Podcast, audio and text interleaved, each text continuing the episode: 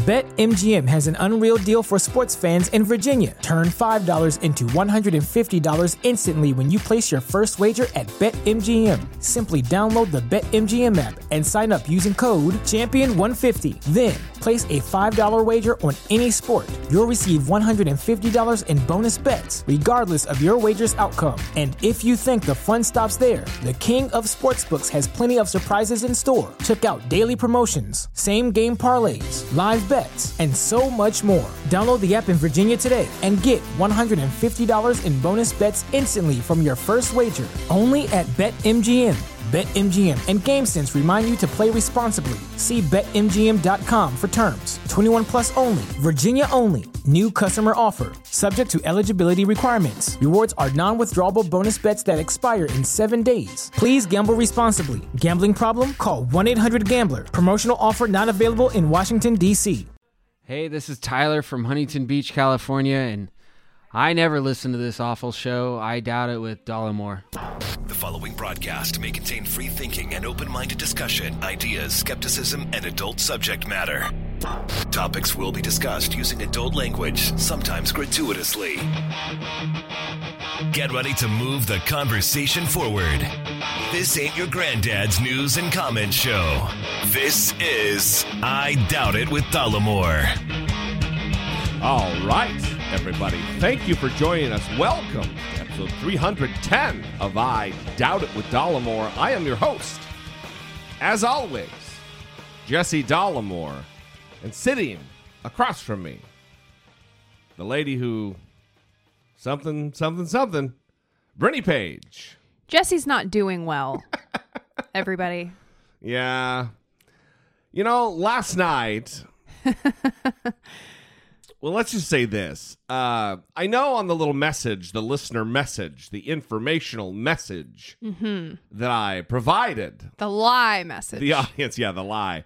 I Filthy said, hey, uh, listen, everybody, rain or shine, we're going to be coming at you. It's going to be a good time. Had my all. yeah. And uh, that didn't happen. You didn't say rain or shine. I did say rain or or- puke. oh, yeah. Or poop, too. Okay. Too much?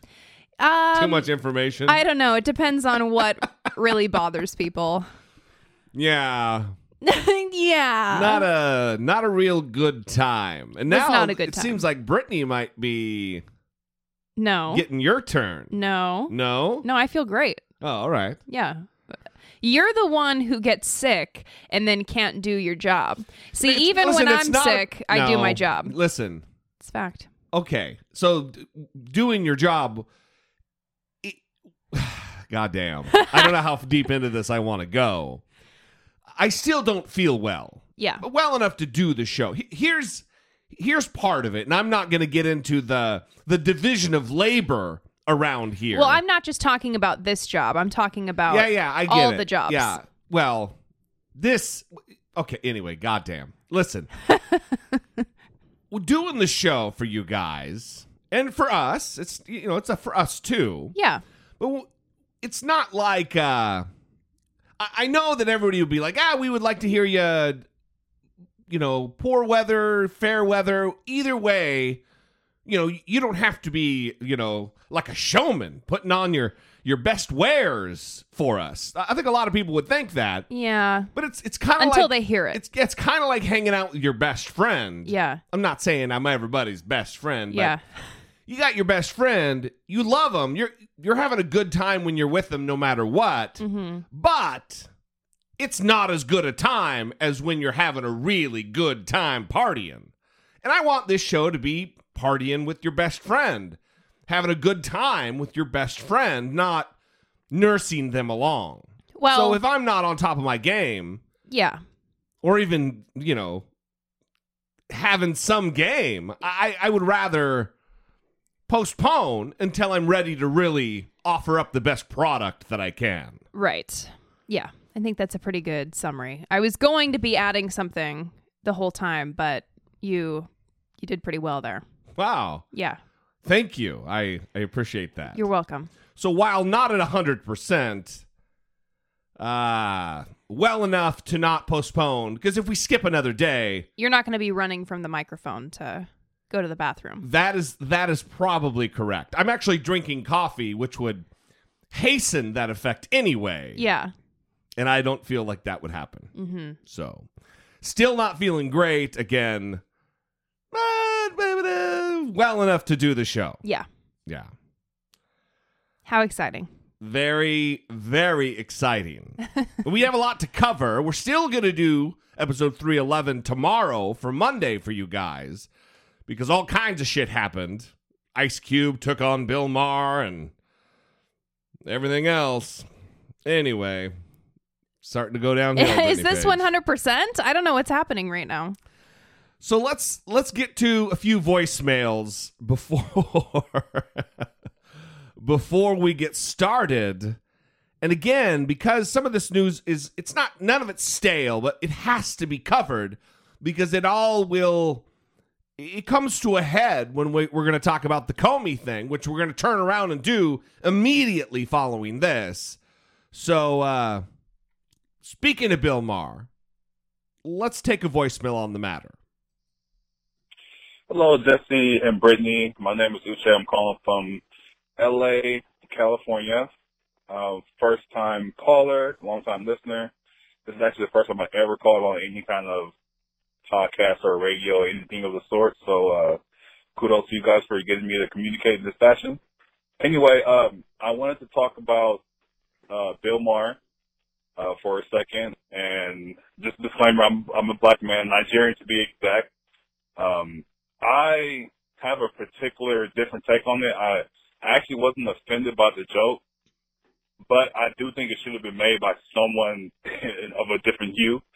Um, I, I get the joke. I get what he was trying to say. I understand it completely. Uh, it's just that what it was in poor taste coming from him.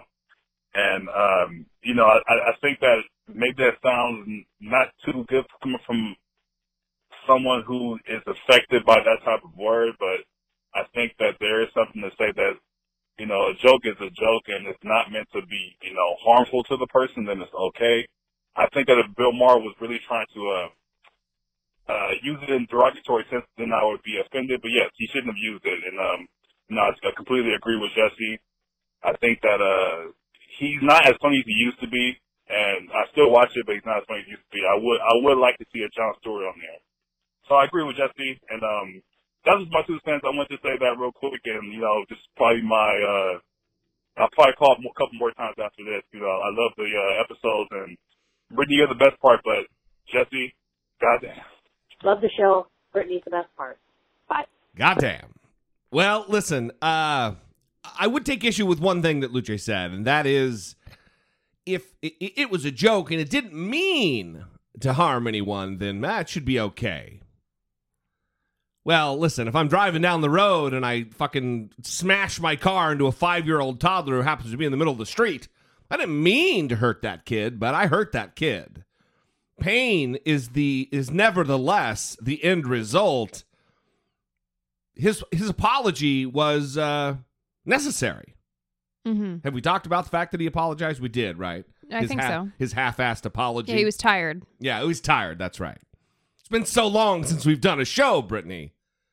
I forget about the things we've covered. Mm-hmm. So I don't think that it it really. I mean, it does come into play that his intent probably was not to harm. But when he does, you know, sometimes that's how this works. I'm thinking through this because, you know, my mind's in the bathroom still, and I'm I'm half here. Yeah. But sometimes that is how that works. It's how does the person react in the face of a mistake? That really is the test of the true the person. Mm-hmm. And he gave a lukewarm, half-hearted, half-assed excuse for a for a for an apology. Mm-hmm. I don't believe sincere, perfunctory. Nece- it was obligatory to keep his job. Well, that's how I felt with his exchange on this last show with Ice Cube and Symone Sanders.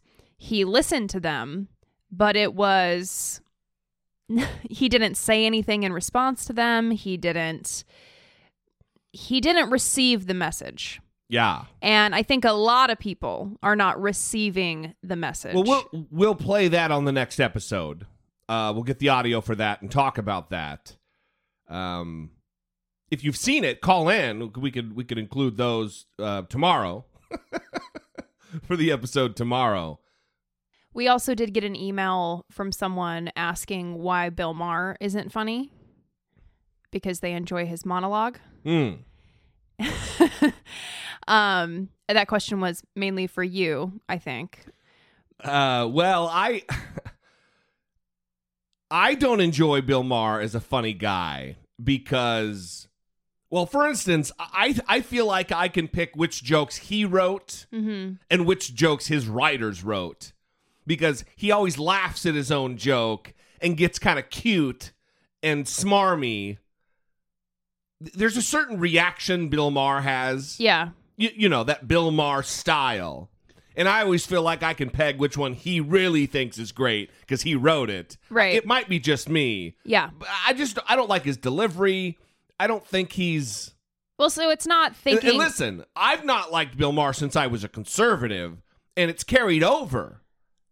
And I've analyzed it. Is do I not like him because I used to not like him? And that's just not the case. so it's not that he's not funny. It's just his person that you don't appreciate. Yeah, I think it's just I don't like Bill Maher. As a as his personality. Yeah, and you know, going back to what Luce was talking about about him losing his job, I'm not all frothing at the mouth for him to be fired over this. Not at all. Although the bias in me, I- think I said it last time, I wouldn't shed any tears if he got fired because I'd like to see somebody um super quality in that position, have that time slot to really move the conversation forward and provide, you know, entertainment at the same time. Mm-hmm. So, thanks for the call. We appreciate it very much. Let's move on, continuing the religious conversation we've been having that has been sparked by Mark the mailman in Illinois. Here's another voicemail. Hey guys, it's Aaron from Oklahoma. I think your argument whether religions are evil, specifically Christianity, is missing a discussion on the original jihadis, the Crusaders. Certainly they operated hundreds of years ago, however they were justified by their religious texts. And can you imagine what they would do now with technological advances? My point is similar to Jesse's. Religions are evil because their sacred texts in general condone evil acts. It doesn't necessarily make religious people evil because most don't take their text literally. So I propose a modification to an old Christian adage. We should love the Christian but hate Christianity. And because of Jesse's boisterous laugh and the way he says, goddamn, Jesse's the best part of the show.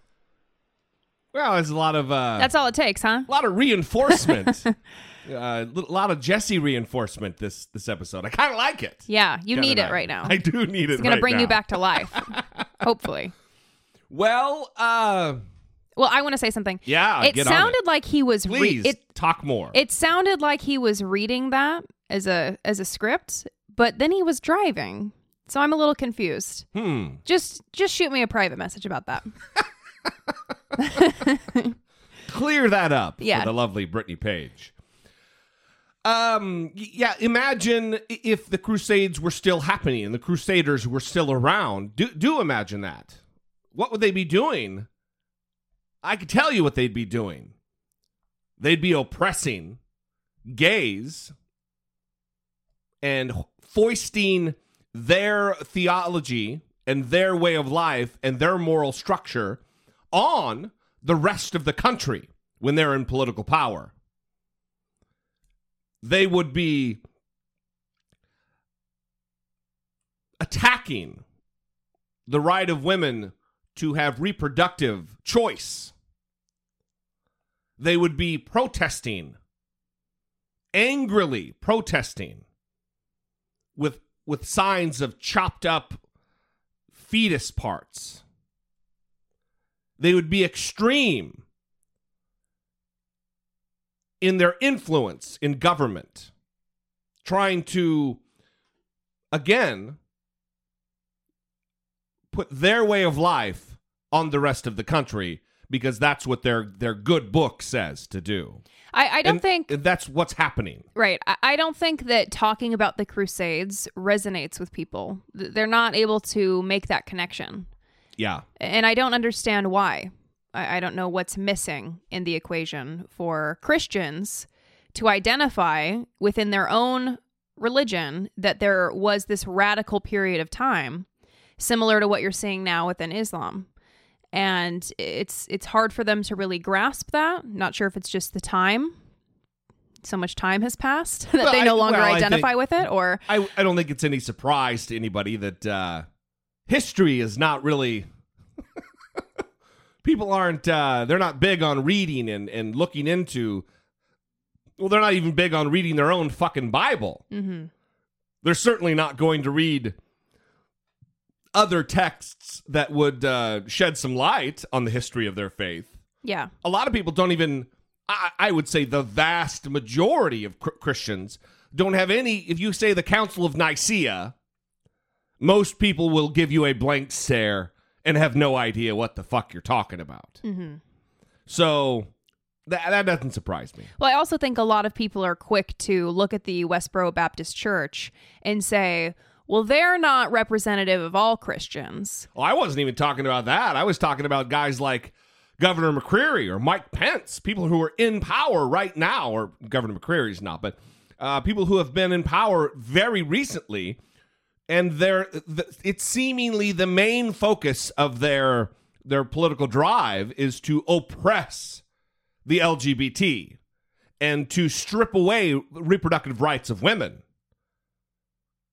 You, you know, I mean, it's not, it's not, and I'm not even talking about what I consider to be, and I'm probably going to get in trouble for this, but uh, relatively reasonable uh, prohibitions on abortion, like a 25 week ban, let's say.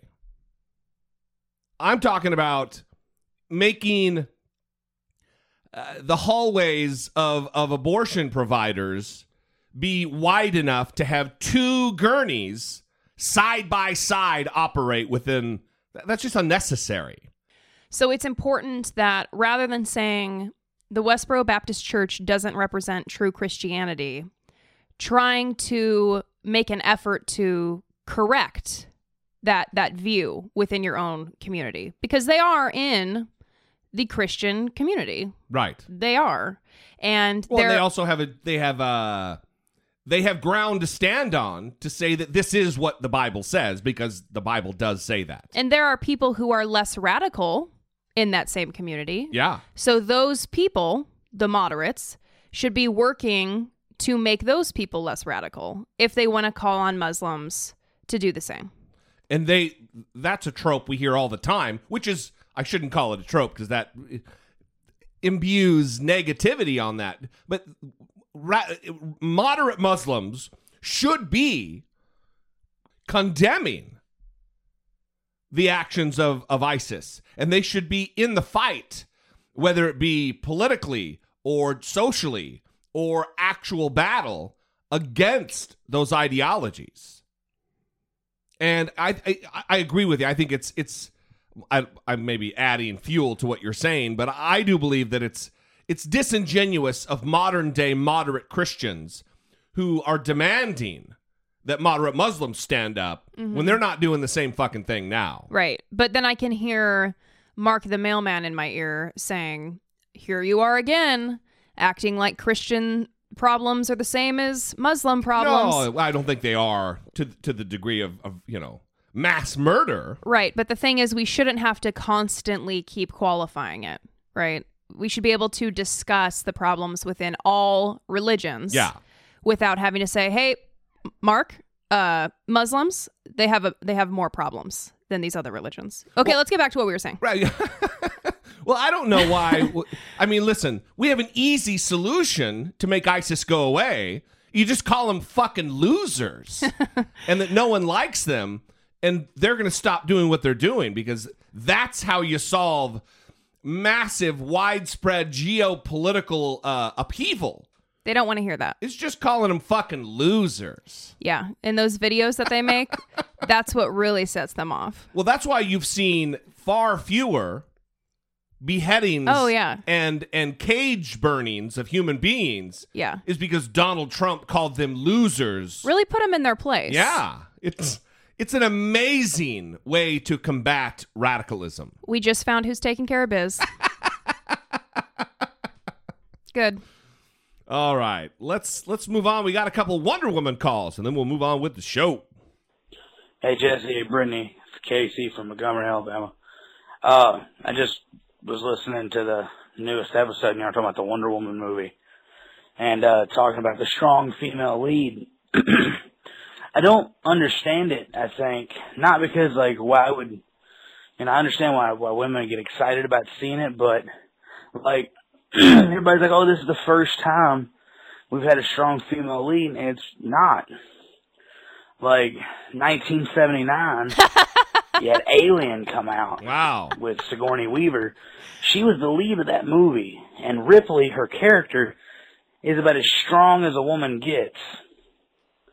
So I just want to point out that while Wonder Woman, yes, deserves a lot of love because of how old she is in the comics and stuff like that, came out in the 40s, like 47, something like that. And, uh, so, you know what I'm saying? Just, like, I understand Wonder Woman's a big deal, but women still have Ripley. Show some love to Sigourney Weaver and Alien. That, that, that character was, I mean, oh my gosh, it's phenomenal. Uh, but yeah, I just want to point that out. And also, Marvel has the Captain Marvel coming out. That's also female led. That's going to be great. Another strong female character. But yeah, anyway, I just wanted to weigh that in. Nothing about Trump or anything right now. He's making my head hurt, so I got to take a break from it. But uh, yeah, love the show, like always. Have a good one. How how did we forget Ripley from the movie Alien from 1979? Everybody, how did we forget that? Because clearly, after that movie was made, there was an equal distribution of strong female characters to to strong male characters after that. Mm-hmm. Oh wait, no. Yeah, I I have this discussion. And al- was was Aliens 1979? That sounds really that's like Star Wars time. Yeah. I'm gonna have to look that up while you're ruminating. Yeah, so I I talk to people a lot about this, and it isn't that I don't think that we said on the last episode that finally there's a female lead for the first time in 2017. I, I don't think that was the point, but we did say that finally a a female lead is in a superhero movie carrying her own superhero movie. That's a big deal. Yeah. And if you look at the movies that have come out recently, like Star Wars, Rogue One, Yeah. right? Uh, that was a female lead, a strong female lead. Even the the new Star Wars with with what's her name? Daisy. Yeah. Daisy Ridley. I think Rogue One is. I'm not a Star Wars guy, so or, we've gone to both the new Star Wars movies. Let's just put this: both the Star Wars movies have strong female leads and co-stars. Right. Yeah. And then Jennifer Lawrence, Hunger Games, right? There's obviously numerous examples to choose from.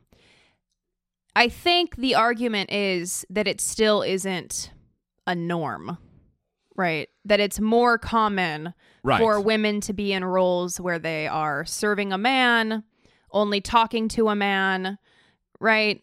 Well, let's put it this way: when a when a when a movie with a strong male lead happens, it's not news.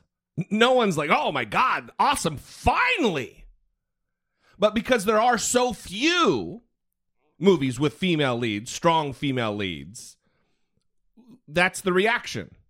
Because there aren't, it isn't an equal proportion. Right. Well, and women get top billing on only 24% of top grossing films. Women comprise 52% of the population of the goddamn planet. Right. So that's some inequality. But then Wonder Woman was also big because of Patty Jenkins. And there's a huge inequality with uh, directors Yeah. in Hollywood, female directors. And in 2015, only 7% of the directors for big budget movies were women. Right. So, and that has been growing over the years. It's getting it's getting larger, but Which it's kind of a deal where because if a, if if a movie with a female lead bombs, they're going to be less likely to make another movie with a female female lead. Yeah. Where if a movie with a male lead bombs, well, you just queue up the next bomb that you're going to make. Yeah. Same with a director. Yeah. People who direct shitty movie. Look at fucking Brett Ratner. a guy who makes shitty, shitty movie after shitty movie and keeps getting work. hmm There's really not. I, I can't. I don't probably know enough to to say there isn't, but it seems to me there's likely not. The caveat is my dumbness here, so I'm not Mhm. stating facts. Yeah. Um, there's likely not a female director who just keeps getting jobs after making movies who tank at the box office. Yeah. Well, and what would have happened if Wonder Woman didn't do well? Are we going to have 10 Wonder Woman movies like we do Batman? That's no, of course not. Yeah. Yeah. It, it might not. I mean, maybe not. Maybe. I don't know. We, we don't know. Come on now, we know. Okay. All right. Thank you for the call, Casey. And one more on the topic of Wonder Woman. Hey, Jesse and Brittany, this is Carissa. Um, Brittany, I just wanted to say you are Wonder Woman. You are everything that Wonder Woman epitomizes. First of all, you put up with Jesse. What? Don't know how you do that. How dare Um, you? Second of all, you are smart as fuck. Put yourself through school. And the most amazing thing of all is you can have Facebook arguments with people. I, I can't even look at them and, and I just can't. So you are Wonder Woman. Love the show. And of course, Brittany, you're the best part.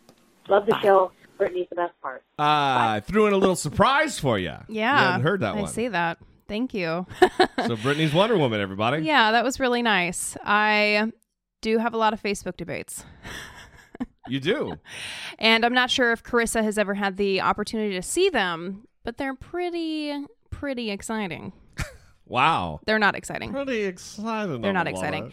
Thank you so much for that. That was really, really nice. And I did get a little teary listening to it. So good job.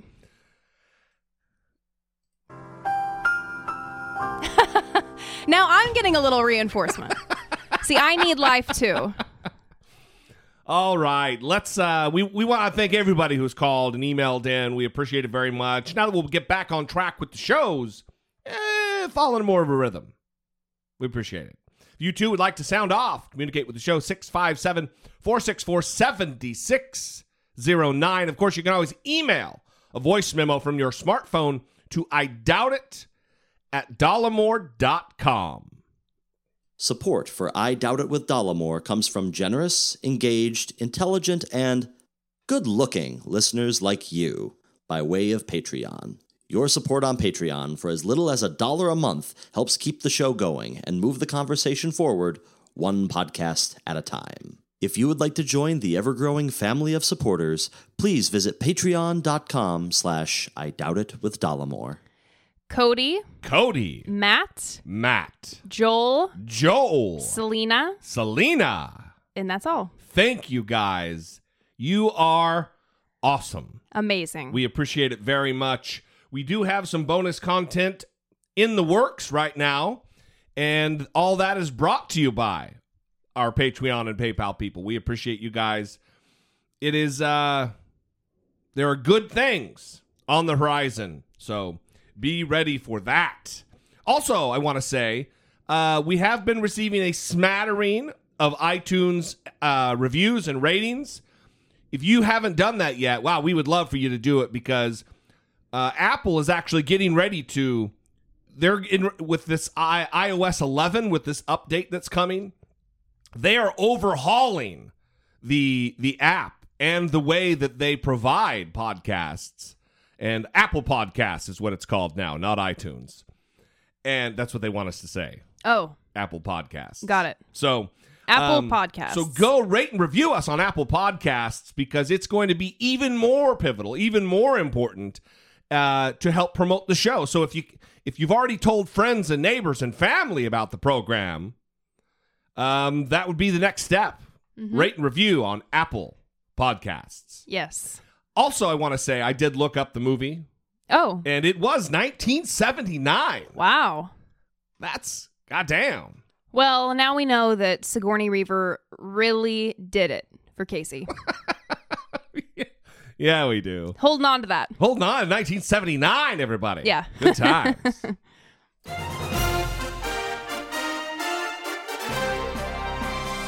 Dollamocracy. Facing down pessimistic politics with realistic optimism. well, a story that I believe is not getting enough news The Intercept was mailed top secret NSA reporting about what they are saying is Russia make an active attempt to hack the actual election, meaning voting software, and local level government supervisory um, positions of voting in the United States. Barely one hour after an online news site, The Intercept, posted a story about a top secret U.S. government document on Russian hacking, the Justice Department said a 25 year old Georgia woman, Reality Lee Winner, had been arrested for leaking it. Her parents say they're shocked. I just, I'm worried about her. They say she wasn't highly political. She she is a good person. She volunteers. She does whatever she can to make the community and the world better. Reality Winner spent six years in the Air Force, an intelligence analyst and language expert, giving her top secret security clearance. Since February, she's been working for a National Security Agency contractor at this Georgia military base. On Twitter, she's no fan of Donald Trump, once calling him an orange fascist. Officials say the NSA realized the document had been leaked when an Intercept reporter called last week and said the news site had it. Technical details about efforts by Russian hackers to get into voter registration systems. Because the reporter also sent a picture of the document, investigators concluded the leaker must have printed it. Only six people had printed it out, the NSA determined, perhaps also judging by a barely visible code that embeds printer information. The FBI says it then discovered she had been in email contact from her desktop with The Intercept. Confronted at home Saturday, prosecutors say she admitted printing and mailing it to The Intercept. This was about as clear cut as a leak case can get. Normally, you have some ambiguity uh, about who the leaker could have been, how damaging the information was. Now she could face prison time for leaking such a highly classified document. Pete Williams, NBC News, Washington. So, I don't know why this is not being talked about more feverishly. I know it is being covered, but I don't I don't uh, agree with the level um, of intensity with which it's being talked about. Mm-hmm. This is a big deal. Well, it should be. Not just that she leaked, because this is she's going to prison. Mm-hmm. and she's not- young. She is, and she's not. This is not whistleblowing. This is this is leaking of classified, top secret information, and she should go to prison. She should do the time, and I think I think it's likely that she's willing to do so. She knew what the consequences would be for this. Mm-hmm. This is an act of civil disobedience. I think she is, she did do this for patriotic reasons. And sometimes you do something knowing there's going to be consequences, but the benefit of your doing it outweigh the consequences that you'll face. I think the number that I've heard is that she faces 10 years in prison. Yeah. The other news And she's about this- 25, I think. Yeah, yeah.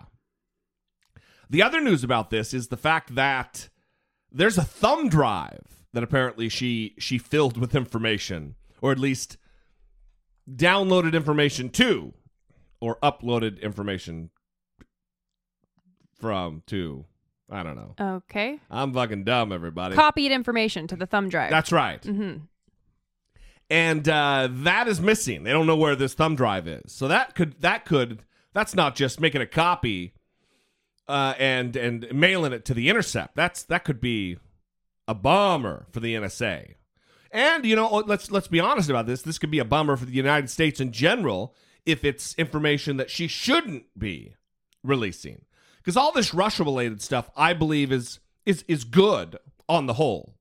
You mean being able to know about it, the public having right. the opportunity to understand what's going on. That's right. Now, if she's compromising, you hear this term all the time sources and methods. That's not good Mm-hmm. because that would, a lot of times, that'll let Russia know how we got the information, and then they're able to plug that leak. It's like if you've got 10,000 holes in a locker room wall. Yeah. And you've got a creeper peeking in. Mm-hmm. And if you can see the angle at which, if they took a photo, let's say, Yeah. and they oh, I think we know what hole it is. They plug that hole. You don't have that that vantage point anymore. Right. Well, I am curious about the reason that this wasn't made public before. And I almost wonder if informing the American public that there are these attacks uh, may cause them to lose hope in the Hmm. electoral process and not want to participate in it next time. Yeah. I, mean, I mean, I'm not sure, but I, that's certainly a, a, a possibility.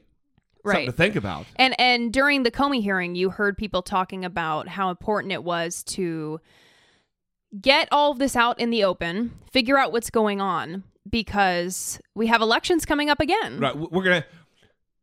What we need to be doing is not just looking into the past, but looking into the future and Right. figuring out what the fuck we're going to do to stop this kind of thing from happening again. Right, because what are they going to try to do next time? Yeah. That actually is more important than look than than figuring out what happened. Right. But then you have President Donald Trump who wants to deny that there's any sort of problem at all. Right. And that's certainly at odds with reality. Yeah. Well, listen here. I, I don't uh listen here, Brittany.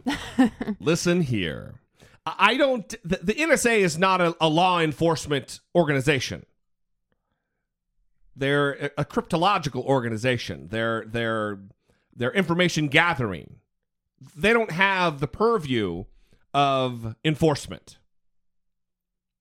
So they wouldn't really be in a position to do anything about this. They'd have to pass this intelligence on. Uh, It, it does bother me if other entities within the government that don't do have an enforcement um, purview that they didn't have the information. That does bother me. Mm-hmm. If it's so compartmentalized that the CIA, who would in turn pass this on to the FBI, Right. who can work within the borders of the United States, that's problematic at the highest levels. So, speaking of the NSA, we'll continue to follow up on this story. Trust me. Because she pled not guilty and she was denied bail. So that's basically the latest Yes. in that scenario. And did I already say I, I, I think I heard she faces 10 years in prison? yes.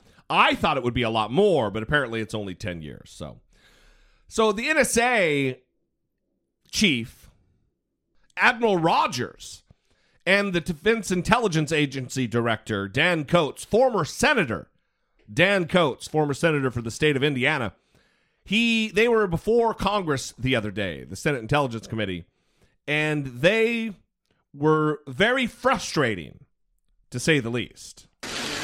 U.S. senators struggle to get any answers from President Trump's intelligence chiefs as dramatic reports swirl about Trump asking those very officials to publicly dismiss Russia allegations related to his campaign. If any of this is true, it would be an appalling and improper use of our intelligence professionals. An act, if true, that could erode the public's trust in our intelligence institutions. Seemingly straightforward denials from two key players today on Capitol Hill. To the best of my recollection, I have never been directed to do anything I believe to be illegal, immoral, unethical, or inappropriate. And to the best of my recollection, during that same period of service, I do not recall ever feeling pressured to do so. in um, my time of service, which is uh, in interacting with the President of the United States uh, or anybody in his administration, I have never been pressured. I have never felt pressure uh, to uh, intervene or interfere in any way But those answers proceeded to unravel question after question through parsing, dodging, or just outright refusal to respond. You realize how simple it would simply be to say, no, that never happened. I think conversations between the president and myself um, are, for the most part, um, You seem to apply that standard selectively. No, I'm not applying it selectively. I, I'm, I'm just saying I don't think it's You appropriate. could clear a- an awful lot up by simply I don't, saying I, that never I- happened. I don't share, I do not share with the general public conversations that I have with the president or um, uh, many of my administr- colleagues uh, within the administration that I believe are um, should not be shared. Well, I think your unwillingness to answer a very basic question speaks volumes. The officials making one thing clear there would be no clear denial of the alleged conversations with the president. Director of National Intelligence Dan Coats and National Security Agency Director Michael Rogers declining to elaborate on their initial carefully worded statements. I've never been directed to do anything in the course of my three plus years as the director of the National Security Not directed, Agency asked. that I felt to be inappropriate, nor have I felt pressured to do so. Have you ever been asked to say something that isn't true? I stand by my previous statement, sir. The intelligence officials giving limited or at times no rationale as to why. Then why are you not answering Because our I feel it questions? is inappropriate, Senator. I, what you feel isn't relevant, Admiral. What's, what, what you feel isn't the answer. You swore that oath to tell us the truth, the whole truth, and nothing but the truth, and today you are refusing to do so. What is the legal basis for your refusal to testify to this committee? I'm not sure I have a legal basis. Even the Republican chairman of the committee was frustrated and admonished them for not answering questions. At no time should you be in a position where you come to Congress without an answer. It may be in a different format, but the requirements of our oversight duties and your agencies demand it. So it got a little testy up there. For sure. And what I want to focus on here, and we're going to play a more extended set of audio clips from the hearing. Yeah. So you can kind of get a flavor than just what, um, what's her name? Brianna Keilar Mhm. from CNN wanted to provide there, or whatever producer. Um, sorry, I'm, I'm my my mind's still in the bathroom, Brittany. So the 100% was also a lie. we talked about that 100% at the beginning. Yeah. Lie. So, um, I, I want to focus on the the specific choice of language that they used. They are saying that he he categorically denies ever being directed to do something. Right. Well, and then he says not that I was I was never pressured. He says he denies feeling pressured. Mm-hmm. Even Dan Coats said, I never felt pressured. Well, there's a distinction there. That doesn't mean you weren't pressured, it means you didn't feel the pressure. Because one person's stress is another person's Hawaiian vacation. Maybe you handle stress differently than I do. And what would stress you the fuck out wouldn't stress me out at all. No, I, I didn't feel pressured. Right. But when when Donald Trump is pressuring, Yeah. so there's a distinction here, and they chose and they both used the same language. Wiggle room. They were directed by White House counsel to whom they spoke before the committee, before the hearing. They admitted it in hearing that they had spoken to the White House. Mm-hmm.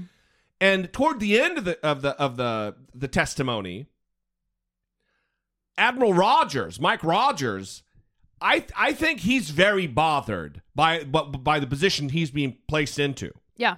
because he he's saying things like, "Look, I would love to say everything, but I'm beholden to the president." Uh, He's not saying that exactly, but I'm getting the vibe that once he gets freed up by White House counsel, he's gonna he's gonna sing, he's gonna talk, but he can't because one, he's active duty military. His boss, in a very real sense, is the president of the United States. Right. He can't just quit his job as the director of the NSA because he's still in the military. And Donald Trump is the commander in chief of the entire armed forces of the United States. So you're saying this is more complicated than it seems. Way more complicated. so this was frustrating for the Congress, for this committee, the Intelligence Committee of the Senate, because even Director McCabe, acting FBI Director McCabe, was giving these uh, answers of obfus- obfuscation. He wasn't directly coming out. Well, he was, he was just didn't, he was refusing to answer. So they weren't even answers of obfuscation because he he just wasn't fucking talking. And I believe he has more of a of a of a standing to not because he's in direct communication with the special prosecutor, with Bob Mueller.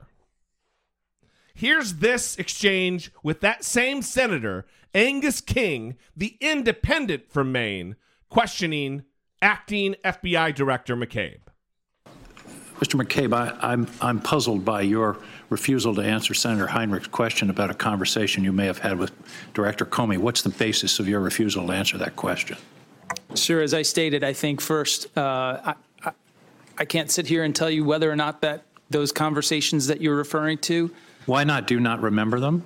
No, no, no, I'm sorry, sir. I can't. I don't know whether conversations and along the lines that you have described fall within the purview of what the special counsel is now investigating. Is there some prohibition in the law that I'm not familiar with that you can't discuss an item and uh, uh, that you've been asked directly a question? It would not be appropriate for me, sir, to discuss issues that are potentially within the purview of the special counsel's investigation.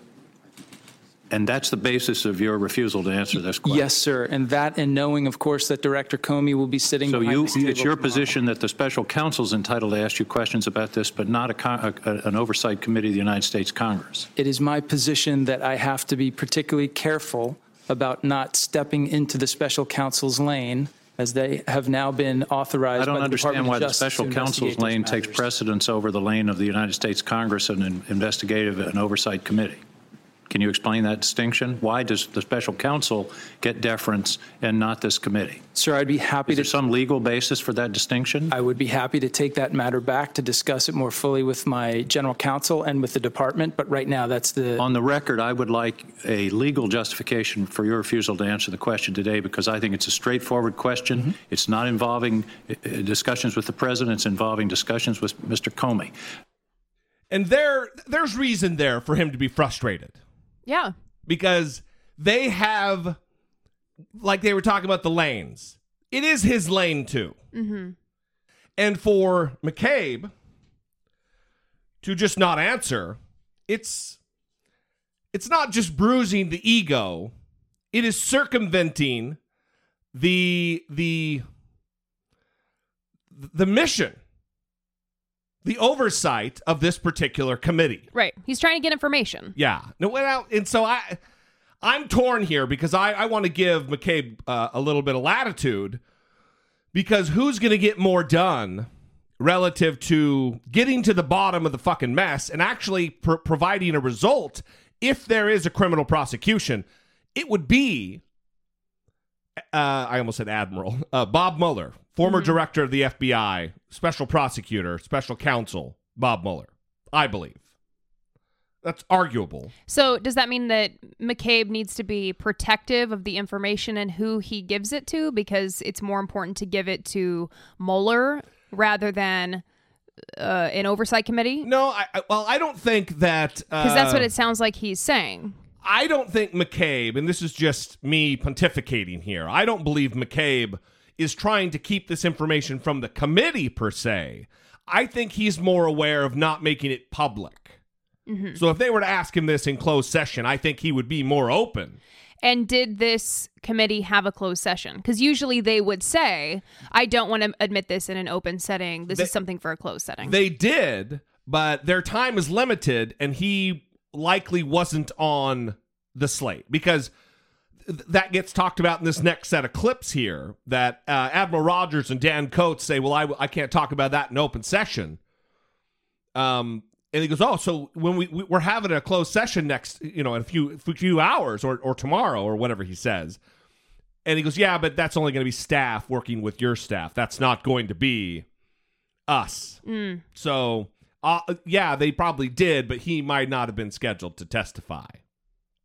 So, that leads us to the testimony in fuller form between Angus King, Senator Angus King, Admiral Rogers, and Dan Coats. And again, listen for those code words. Listen to the specifics of the language that they use.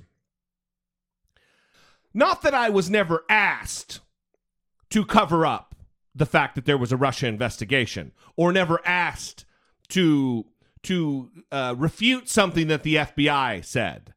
Not that I was never asked, but that I was never directed. Because that's the that's the rub right now with the Comey thing.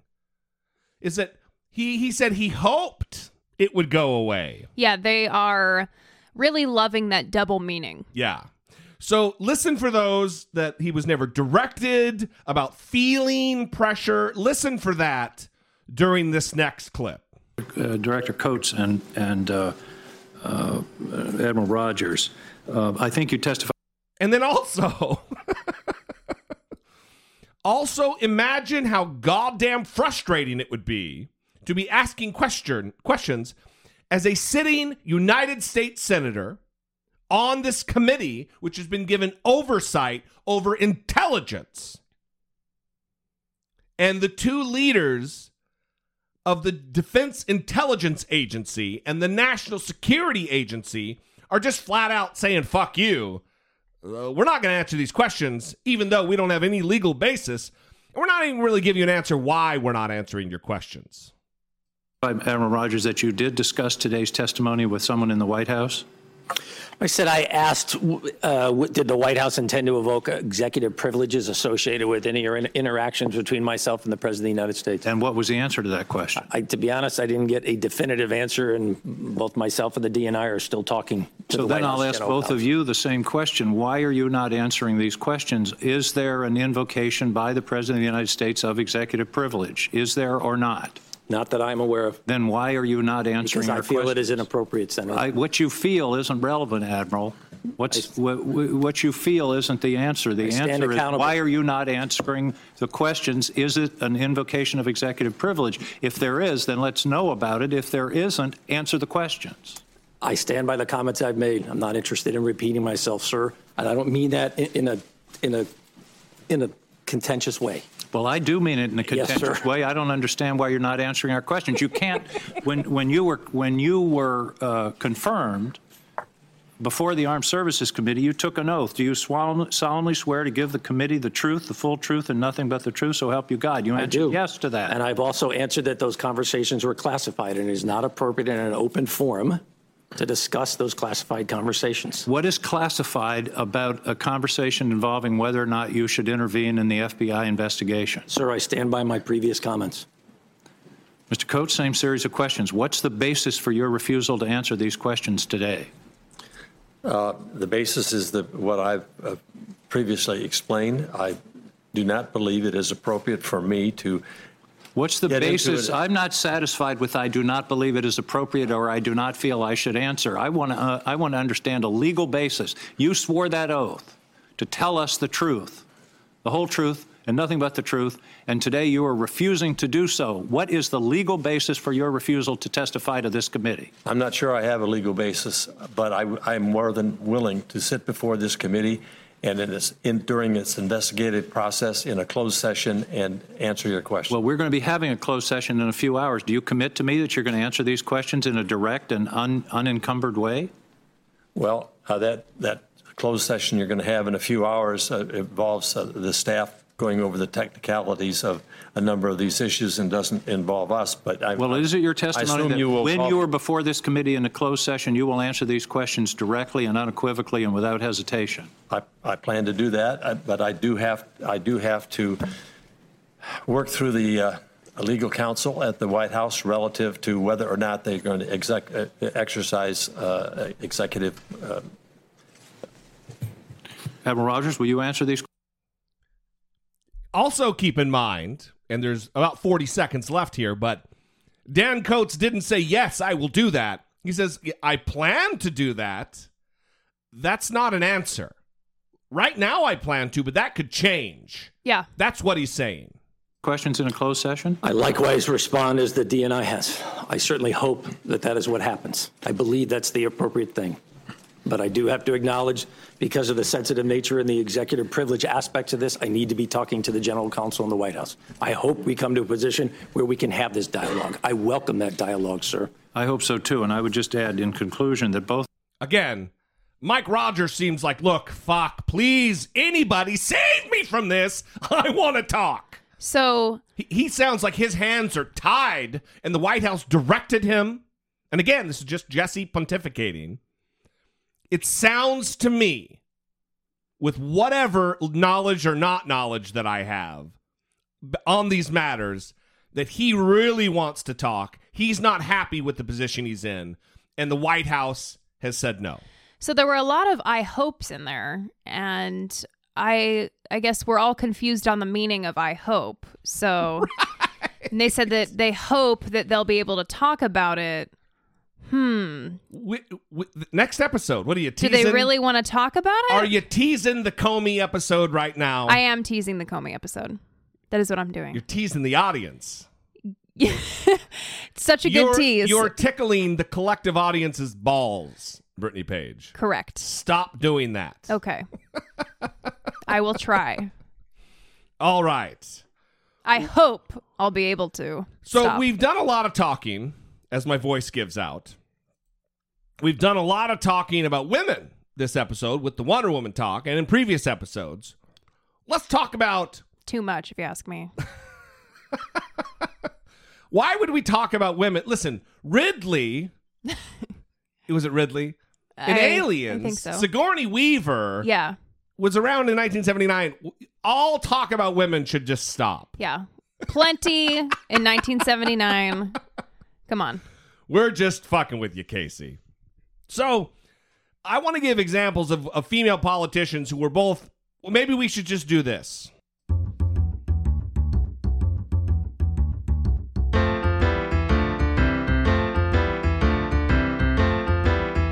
It's the asshole of today. Karen Handel. Karen Handel. Mm-hmm. So, Karen Handel is running in that special election against Jon Ossoff This is so in Georgia. so beautiful. Yeah. And well, this is also more evidence that women are fully equal. They can be equally fucking stupid. Oh, this is one of my favorites. So, talk about not being ready for prime time. Karen Handel was on the debate stage with Jon Ossoff, and the topic of of the minimum wage came up. Yeah.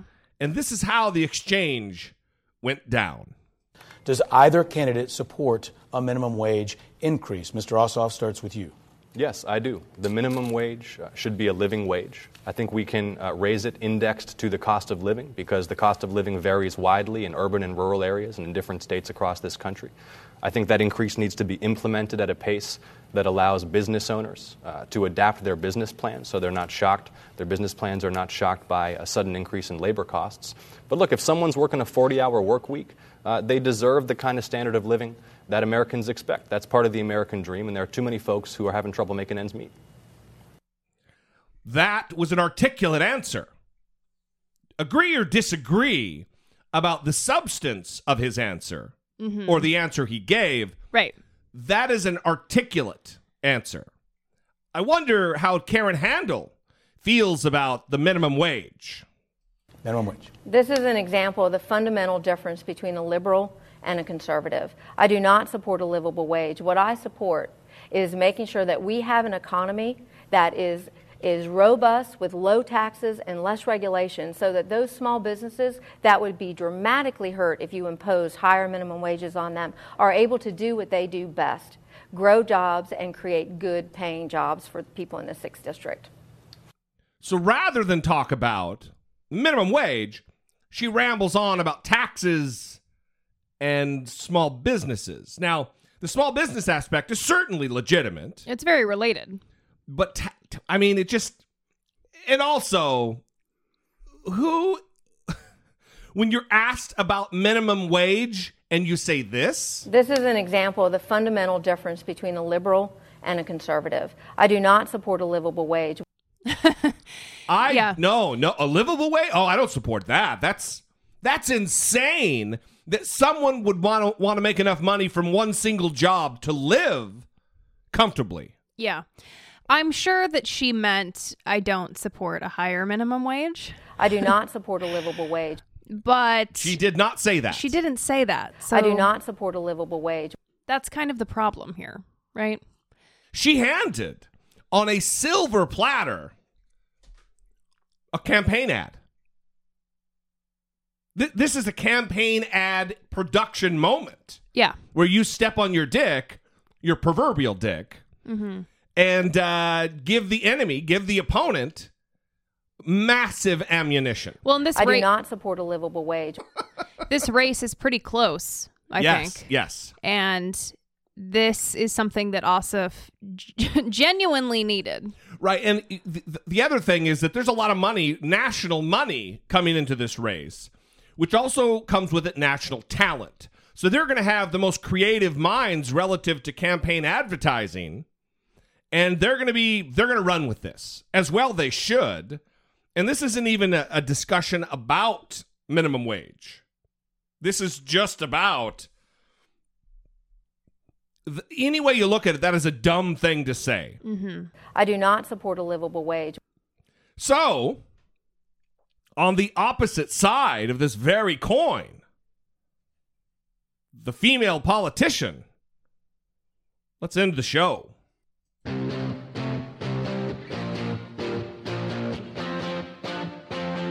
Taking care of biz. Kirsten Gillibrand. Yes. And this is one of those situations where I see a lot of adults saying F word Yeah. rather than fuck. Well, you mean like on Facebook or on TV? On they, Facebook. Yeah, they okay. yeah. And we know you say it. We know you say it. Okay. Come on. Yeah. So she was at some kind of uh, event speaking to a group of people, younger people, Yeah. not like elementary school or high school, but you know, younger millennial types, eh, maybe a little older than that. Not not an old stodgy crowd. Mm-hmm. And this isn't the entirety of her speech, or you know, even a, a larger portion. These are just the portions that matter to what we're talking about right now, where she's she said the word fuck. Has he kept any of these promises? No. Fuck no. Um, instead, sorry. Um, I understand this is a younger audience. It's okay. And even though we as Democrats are on the right side of almost all issues, many hardworking families just haven't felt that we've been fighting for them.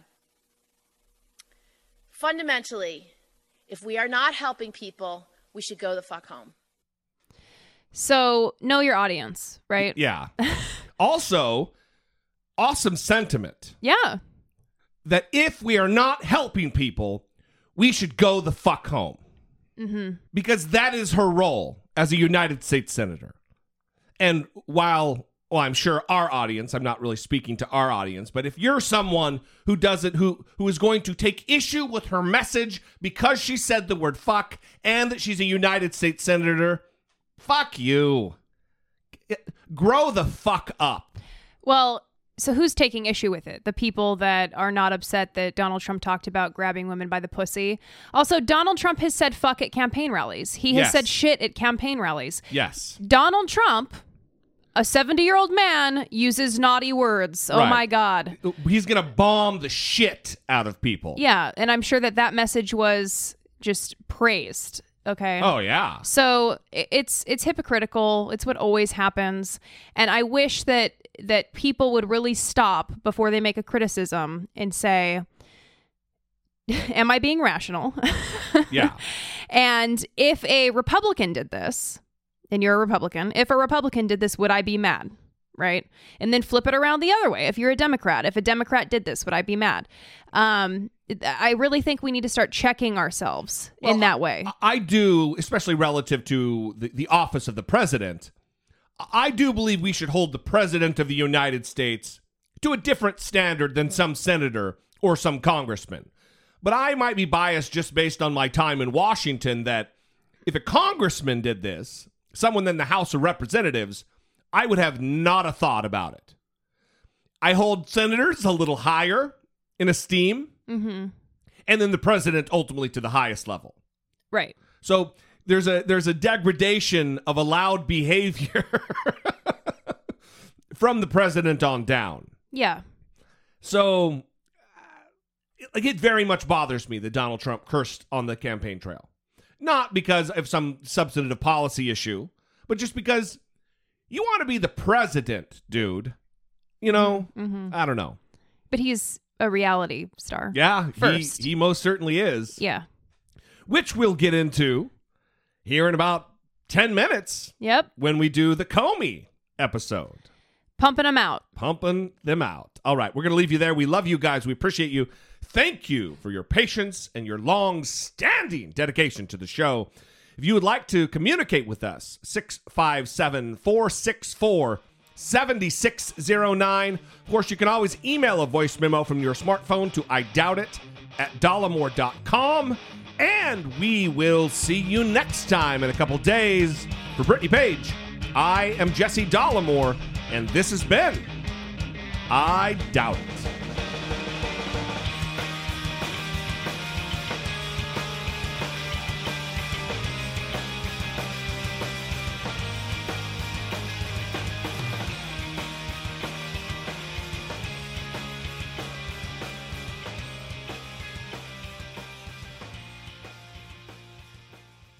BetMGM has an unreal deal for sports fans in Virginia. Turn $5 into $150 instantly when you place your first wager at BetMGM. Simply download the BetMGM app and sign up using code Champion150. Then, place a $5 wager on any sport. You'll receive $150 in bonus bets, regardless of your wager's outcome. And if you think the fun stops there, the King of Sportsbooks has plenty of surprises in store. Check out daily promotions, same game parlays, live bets, and so much more. Download the app in Virginia today and get $150 in bonus bets instantly from your first wager. Only at BetMGM. BetMGM and GameSense remind you to play responsibly. See BetMGM.com for terms. 21 plus only, Virginia only. New customer offer. Subject to eligibility requirements. Rewards are non withdrawable bonus bets that expire in seven days. Please gamble responsibly. Gambling problem? Call 1 800 Gambler. Promotional offer not available in Washington, D.C.